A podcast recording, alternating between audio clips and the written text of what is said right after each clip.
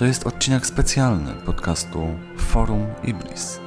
Rozmowa odbyła się podczas Horyzontu Ibris 2023 w Jastrzębiej Górze.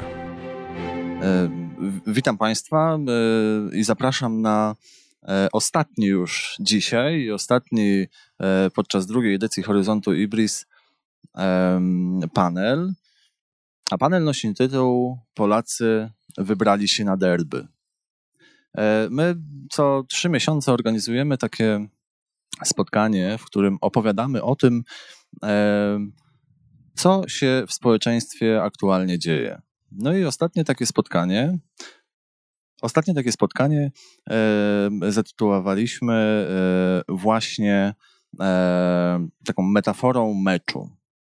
E, I e, pierwszą rzeczą, jaką, o jaką chciałem zapytać mojego pierwszego gościa dzisiaj, e, Marcina Dumę, prezesa Ibris, jest to, dlaczego zdecydowaliśmy się na to, żeby użyć metafory meczu e, w kontekście tego, co się dzieje teraz w społeczeństwie. Zacznijmy w ogóle o jakim meczu mówimy. No nie mówimy o, o zwykłym meczu piłkarskim. Mówimy o derby. O takim derby, jakie bardzo często możemy zobaczyć e, w filmach, takie jakie wciąż jeszcze w Wielkiej Brytanii bywa, kiedy w jednym mieście dwa zespoły spięte w takiej odwiecznej rywalizacji. W tym sezonie trzeba zdecydować, kto wygra.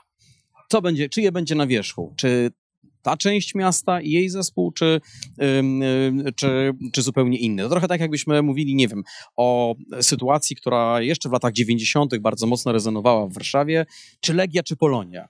W Łodzi Widzew, czy ŁKS. To tej... Krakowia, czy Wisła to do tej pory się e, wciąż jeszcze bardzo mocno akurat w Krakowie e, dzieje. I ta atmosfera, ona ma określone cechy. To znaczy, nie można być obok. Nie można być, nie być, nie, ja to tam piłką się interesuję. Nie, nie, nie, kochane. Chodzą kibice po całym mieście i pytają, a ty za kim jesteś? No i teraz trzeba dobrze się tylko przyjrzeć szalikom, e, żeby ta rozmowa nie eskalowała do fazy kinetycznej, jak mówi um, dr Bartosiak. Czyli inaczej żeby, rzecz biorąc, żeby po prostu na tej ulicy nie oberwać. Dzisiaj oczywiście nikt w Polsce nikogo na ulicy nie bije, ale jeśli przyjrzymy się atmosferze w mediach społecznościowych, to tam może nie wprost, ale można oberwać. Tam kibice jednej i drugiej strony biegają w tej i we w te po internecie. Za kim jesteś? Zapisem czy za platformą? I zła odpowiedź i od razu bach. Zresztą ostatnio e, mieliśmy piękny przykład e, tego w sferze publicznej i awanturę o symetrystów, którzy bardzo upraszczając sprawę e, po prostu odmówili opowiedzenia się za jednym z zespołów. E, moim drugim gościem dzisiaj jest e, e, Michał Kowalczyk, dyrektor do spraw badań IBRIS.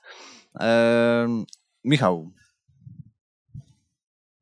nie chcę cię pytać, za którą drużyną jesteś, e, ale dlaczego to w społeczeństwie wywołuje aż takie duże emocje? Dlaczego e, te derby zawsze są takie e, kontrowersyjne? Ponieważ ja jestem fanem Premier League, to tam, to tam jest dużo derby, że tak się wyrażę, i sporo miast, które ma po dwa albo więcej mocnych klubów, więc ten temat jest mi bliski, ale ja odpowiem trochę przewrotnie może na to pytanie. Ja bym do tego podszedł z innej perspektywy, mm, że określona grupa wybrała się na derby, a całkiem duża grupa nie interesuje się piłką nożną. Nazwijmy to tak. I mm, że mamy wakacje i te nastroje z jednej strony się zaogniają w pewnym sensie, w pewnym sensie te kibice tych drużyn coraz mocniej coraz mocniej śpiewają przed tym meczem, który się, e, który się zaraz odbędzie. A duża część z, m, mieszkańców tego miasta no może tam z kimś sympatyzuje, ale nie tak, żeby śpiewać i iść na stadion od razu. Doskonale, że o tym wspomniałeś, bo podczas tego naszego spotkania e, sprawdziliśmy, kto nie pójdzie na te derby i kto się wyłamuje. E, zresztą mam taką anegdotkę też bardzo osobistą, to może ją powiem. E, byłem w Łodzi i nie mam pojęcia, która część Łodzi jest za Widzewem, a która jest za UKS-em. No i stwierdziliśmy, że żeby nie dostać od kibiców jednej i drugiej, to będziemy krzyczeć, że nie lubimy Legii. Oczywiście innymi słowami. E, to było bardzo bezpieczne e, i być może w tych derbach e, społeczno-politycznych również niektórzy mają takie dokładnie podejście. No i blisko jedna piąta wyborców no, wszystkich znaczących partii powiedziała, że nie pójdzie, że zostanie w domu. 20% to jest dużo, czy to jest mało? Z perspektywy partii politycznych, z perspektywy wyborów, partycypacji w tym, co w Polsce będzie się działo? Y, zastanówmy się, jaki mamy czas. Siedzimy tutaj na najbardziej wysuniętym, właściwie na północ praktycznie, y, zakątku Polski. I jest piękna pogoda, masa ludzi na plaży i trochę jest tak, że jeszcze nie weszliśmy w ten wyborczy wyścig. W sensie takim, on może i trwa, ale nawet jak się jedzie tutaj e, nad, nad Polskie Morze, jedzie się trasami, to nie widzimy żadnych billboardów, nie widzimy jeszcze mm, e, plakatów, więc e, de facto ludzie jeszcze nie żyją, powiedzmy tak, e, kampanią wyborczą. Oprócz tego, że wiadomo, no, przekaz e, internetowy czy przekaz telewizyjny cały czas, e, cały czas jest, natomiast jeszcze, jeszcze nie, nie spotykamy się z tym tak, może, można powiedzieć, że jeszcze nie wyskakują nam kandydaci z lodówki. Stąd może to takie niższe zainteresowanie jeszcze na razie, na razie, bo ono będzie pewnie w miarę zbliżania się do do tego finałowego meczu będzie rosło. Plus dochodzi nam oczywiście teraz wątek e, referendalny, ale myślę, że to na razie nie będziemy o tym wspominać, bo to temat na przyszłą dyskusję. To jest w ogóle fajne, o czym wspomniałeś, bo mm, ja pamiętam e, doskonale podróżując po Polsce przed wyborami prezydenckimi, to na tym etapie, na którym jesteśmy teraz, kampanii, to już Polska była obwieszona jak długa i szeroka.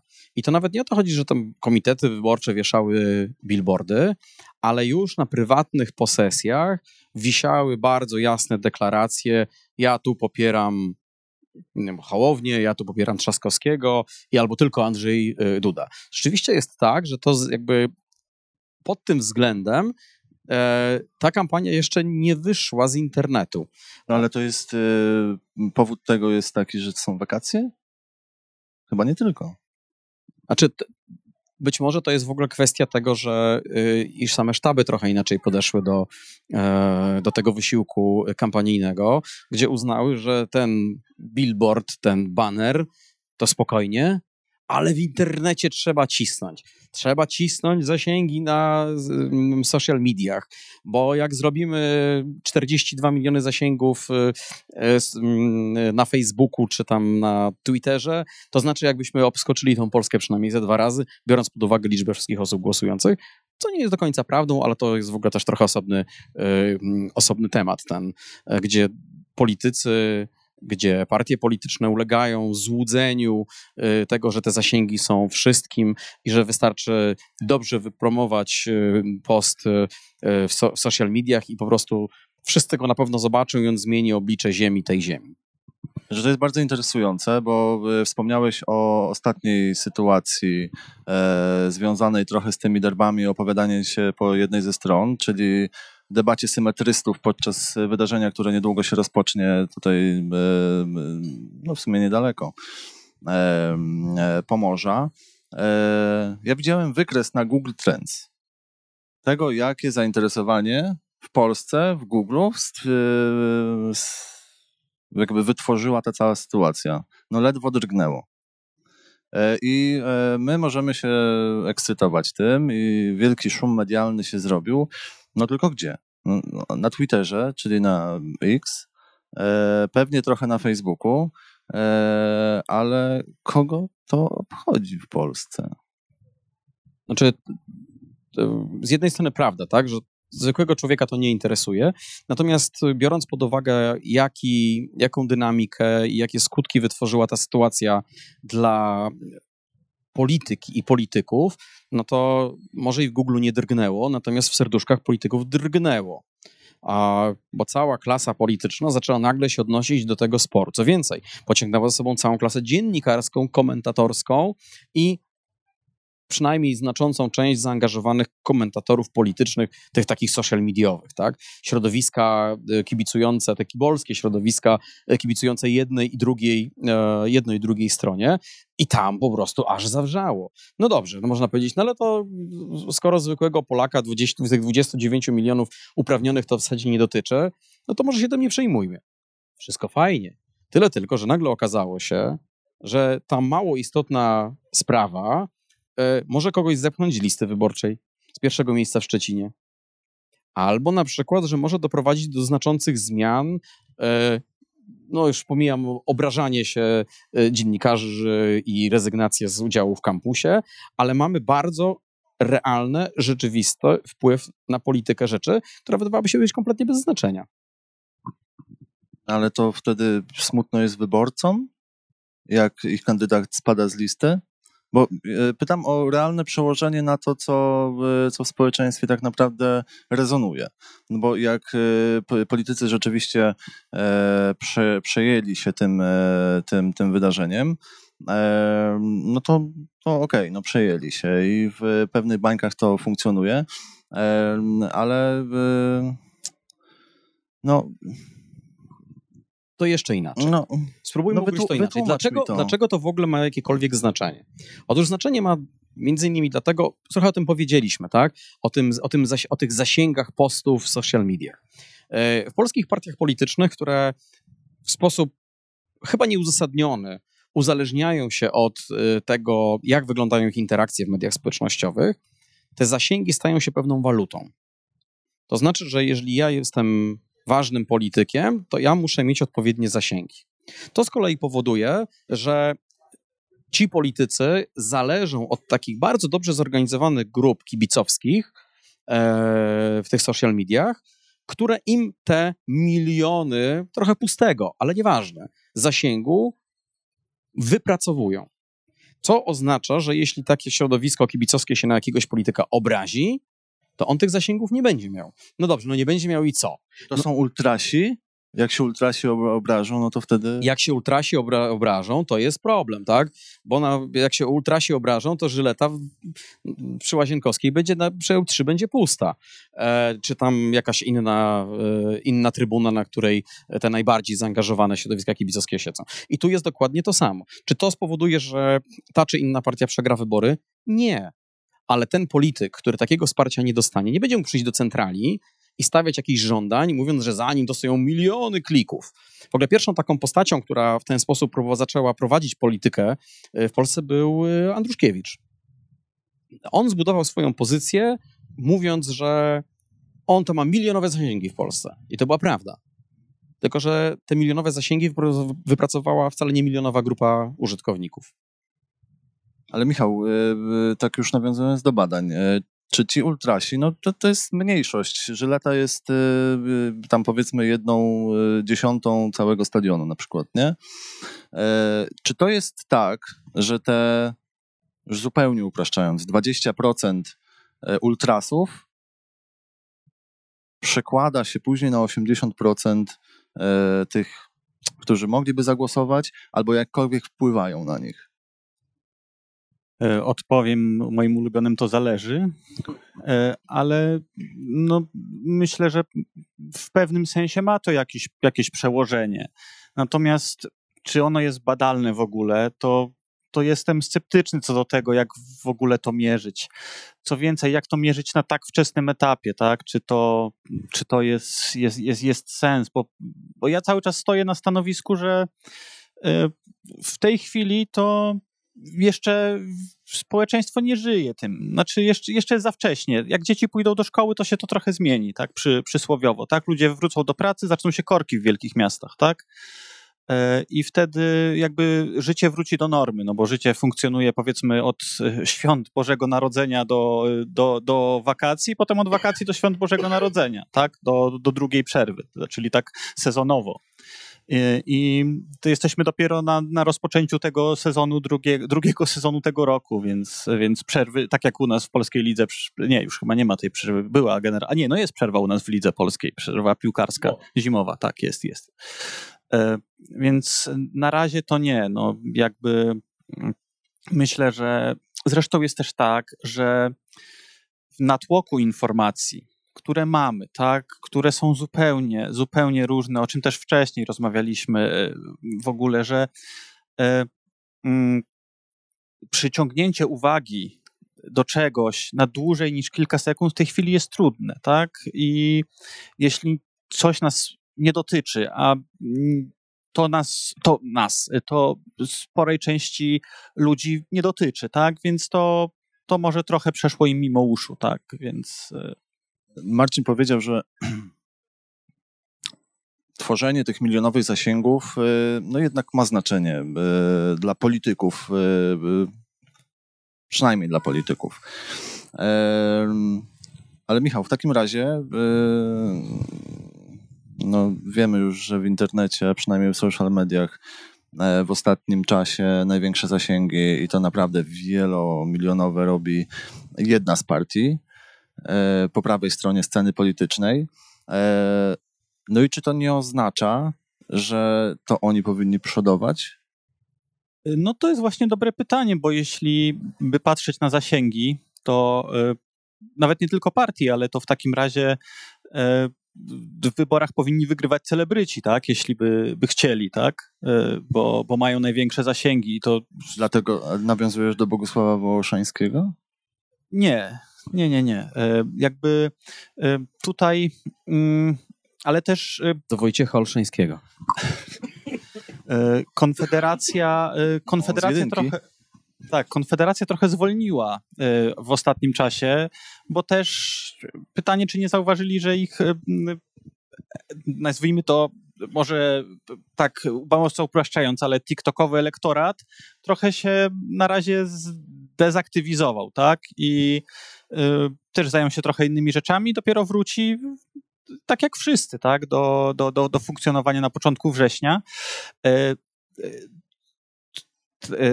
ci wyborcy, znaczy wyborcy tak internetowi, wyborcy tych krótkich filmików, można to nazwać, ta, y, i y, pytanie, na ile oni nie są chwiejni w ogóle, tak? Na ile na razie oni są zmotywowani tym, tym co widzą. Pytanie, czy te, to zaangażowanie ich będzie można utrzymać dłużej.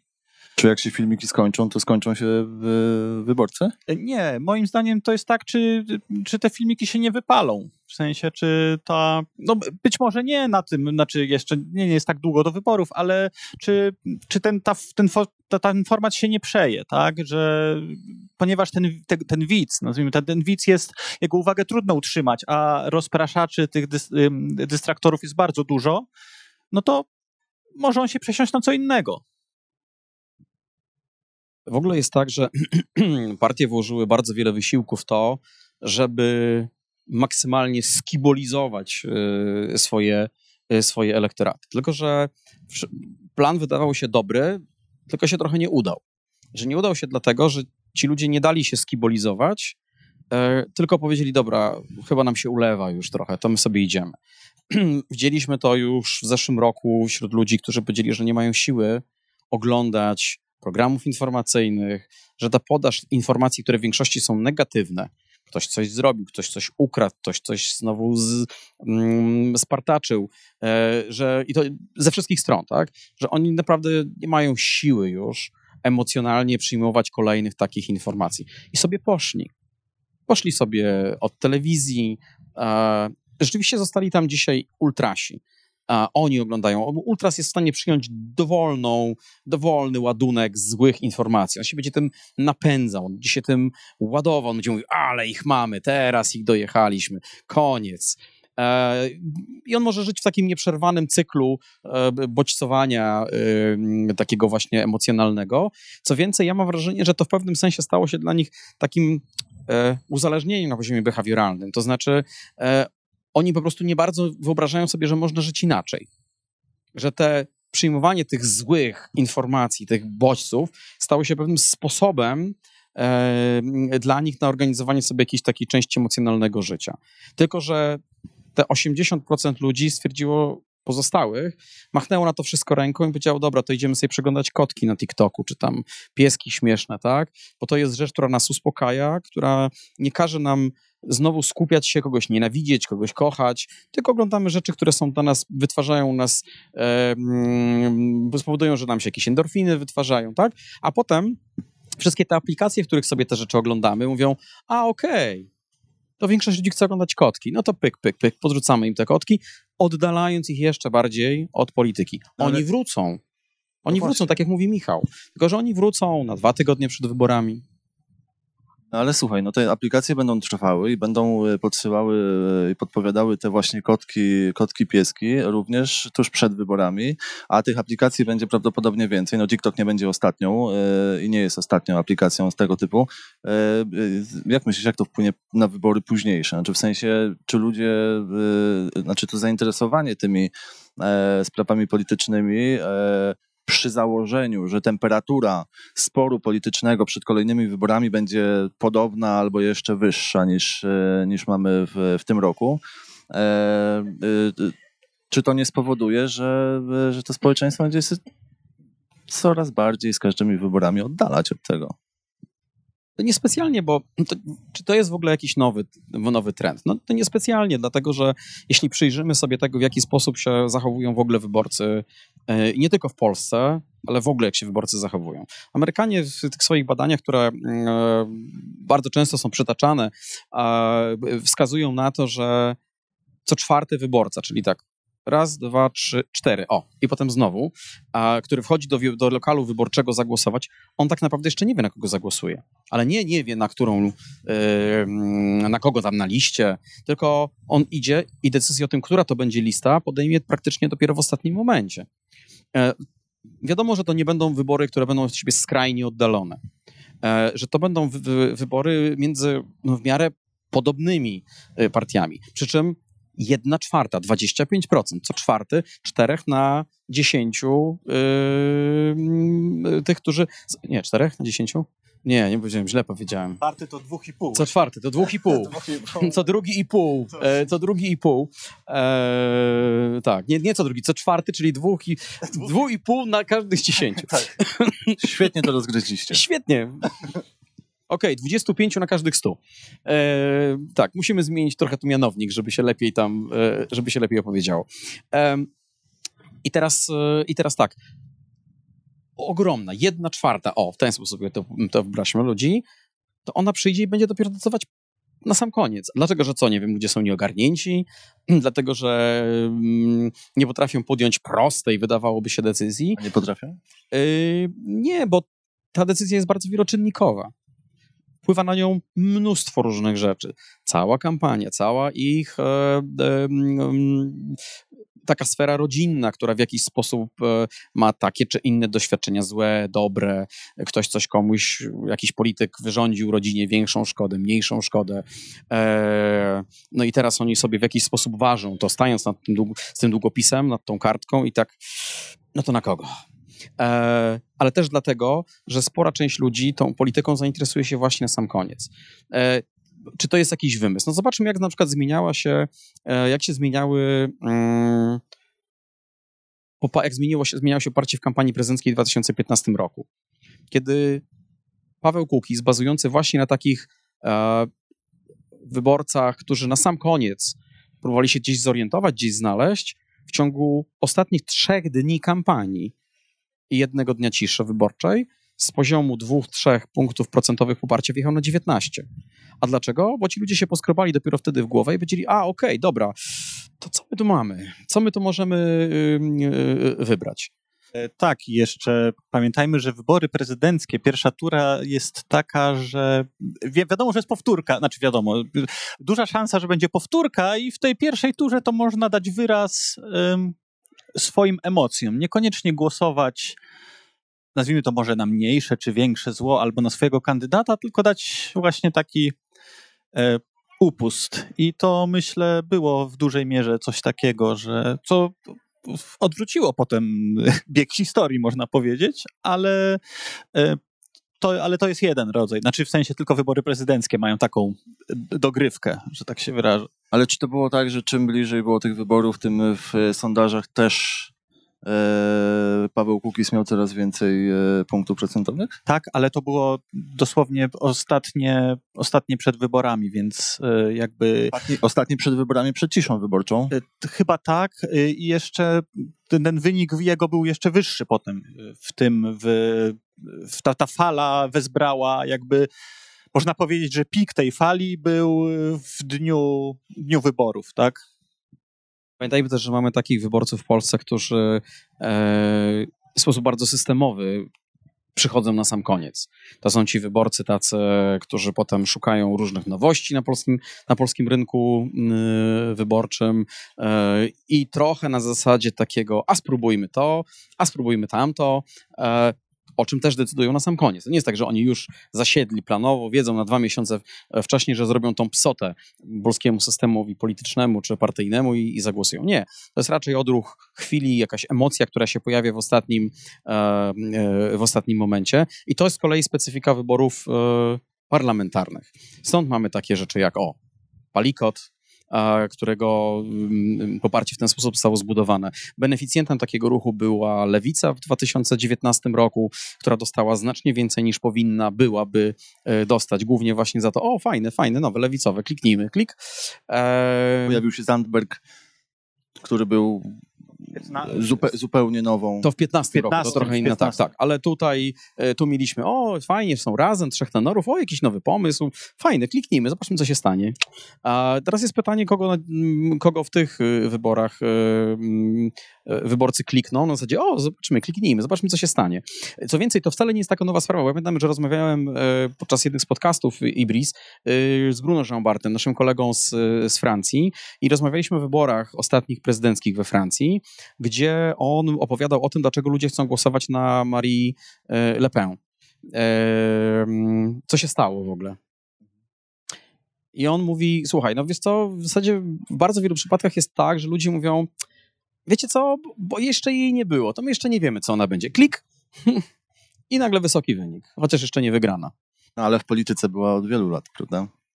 I teoretycznie można się spodziewać, co, co, co będzie.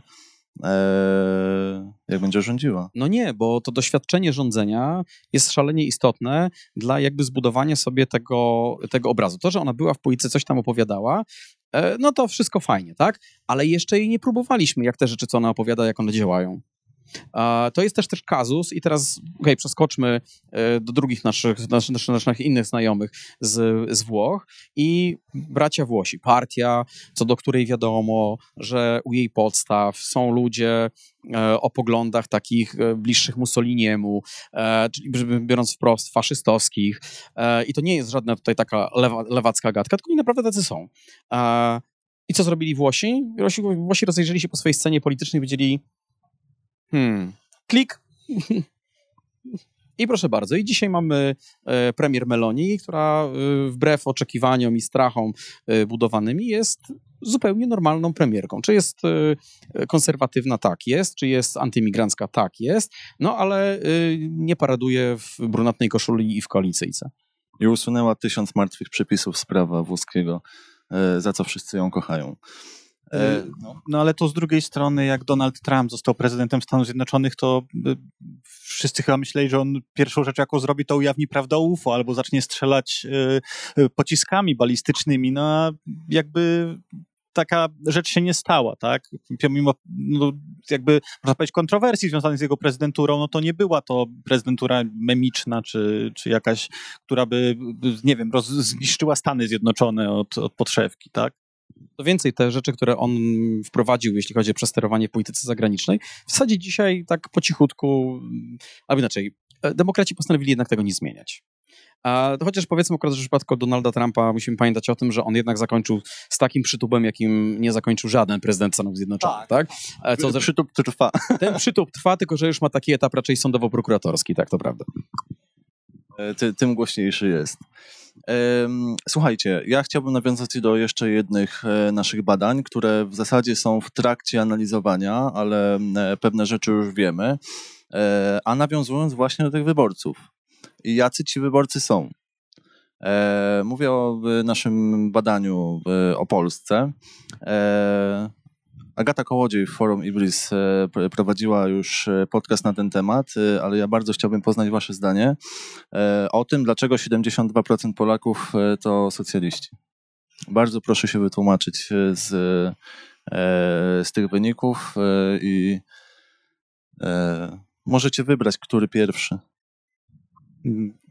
Czy socjaliści? Nie wiem, znaczy te badania, o których mówimy, pokazują to, że Mm, brak jest chyba trochę spójności w ogóle w, w, w, ludziach. Znaczy, w sensie, mm, to nie jest tak, że ludzie mają jakieś tam z góry ustalone poglądy i się ich trzymają, i one są e, stałe. W sensie takim, że e, może być tak, że na różne sprawy znaczy, że, że moje poglądy są, są, są e, różne w różnych sprawach. Ja może trochę, trochę nie, nie tak, że one są niespójne, chociaż teoretycznie powinny być, natomiast one nie, niekoniecznie muszą być spójne.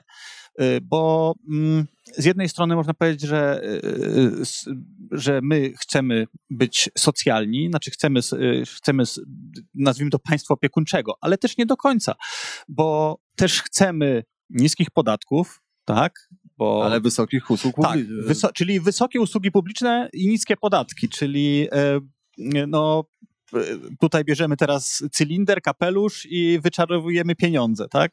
Królika, tak? E, no bo nie mów o czarowaniu pieniędzy, bo to też nieładnie i nie, nie skończy się dobrze. E, ale takie społeczeństwo na pewno nie jest jednorodne w tym, że jakby ten jak jeżeli jeszcze właśnie mówimy o tym socjalizmie, no to e, e, no, socjalizmie, o bardziej takich wyborach socjalnych, e, to mamy z jednej strony to nasze 500, tak? I ono jest, z tego co ja przynajmniej obserwuję, ono jest lepiej oceniane w starszej grupie. To też wiadomo wynika z tego, że tam są częściej wyborcy, wyborcy PiS, ale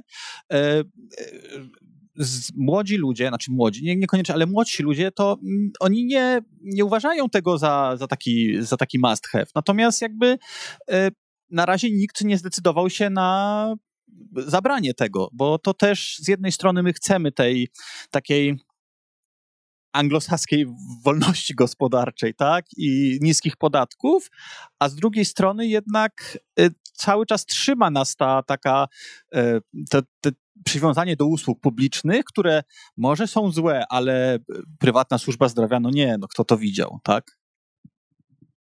Że to w ogóle wszystko sprowadza się do bardzo prostego y, dylematu e, takiego polskiego obywatela, który chciałby mieć ciastko, że mieć ciastko i zjeść ciastko, tak? To znaczy, żeby nie płacić podatków, ale żeby państwo mu wszystko y, dostarczało. I szczerze mówiąc, niespecjalnie go interesuje, jak politycy to y, ogarną. Czy to jest zdrowe? Mm, to może wróćmy do tego pytania, y, co z tymi socjalistami. Że jak sobie podzielimy to polskie, polskie poletko y, tych osób, które są aktywne wyborczo, y, to wychodzi na to, że prawie połowa to jest, są osoby, które z jednej strony no, wolałyby, żeby było trochę bardziej socjalnie, co prawda to nie jest wszystko takie jednolite, jak można było sobie wyobrazić. To nie są socjaliści, e, marksiści, e, tutaj czerwony standard, standard związki zawodowe e, i to jeszcze najlepiej takie hard, jak nie wiem, na przykład CGT we Francji, tylko no oni by chcieli, żeby to tak no żeby ten welfare był taki, tak? No, że jak tu opatrzymy tam, tam jest takie państwo, yy, Szwecja, to, to, to, to ta Szwecja jest takim fajnym pomysłem, tak? Y, chcemy być Szwecją z niskimi podatkami. Chcemy być Szwecją z niskimi, z niskimi podatkami. A z drugiej strony ta ponad połowa yy, wyborców mieści się też w takiej ćwiartce, która dzisiaj podąża za tymi takimi postępowymi wartościami, postępowymi, progresywnymi, czyli ten, gdzie te, które są w jakiś sposób wyznacznikiem tych zmian społecznych bardzo dynamicznych, które, które następują. To znaczy, nie lewackimi. Proszę? Nie lewackimi. No właśnie trochę lewackimi, bo w tym się mieści i klimat, w tym się mieści stosunek do mniejszości seksualnych, w tym się mieści w całej Polsce zagadnienie aborcyjne, czy też stosunku do, do aborcji i to ponad połowa mieści się w tej takiej ćwiartce, takiej trochę bardziej socjalnej, no i takiej aspirującej do tej nowoczesności, do, tej, do, tych, do tych trendów, które w Europie się e, liczą, czy też są e, tymi, tymi takimi nur głównym nurtem. A, ale to nie jest cała prawda o, tych, e, o tym, jak to, jak to wygląda, bo jeszcze mamy tych ludzi, którzy jednak są trochę bardziej konserwatywni i socjalni. Są tych, którzy są z jednej strony bardziej konserwatywni, ale za to turboliberalni, turboliberalni, czyli oni są świadomi, że niskie podatki oznaczają e, małe państwo. Tylko, że tu te grupy są już znacznie mniejsze. Tych osób, które są tymi takimi turboliberałami, jeszcze tylko są bardzo konserwatywni, jest tak 8% mniej więcej rynku wyborczego, czyli niespecjalnie dużo.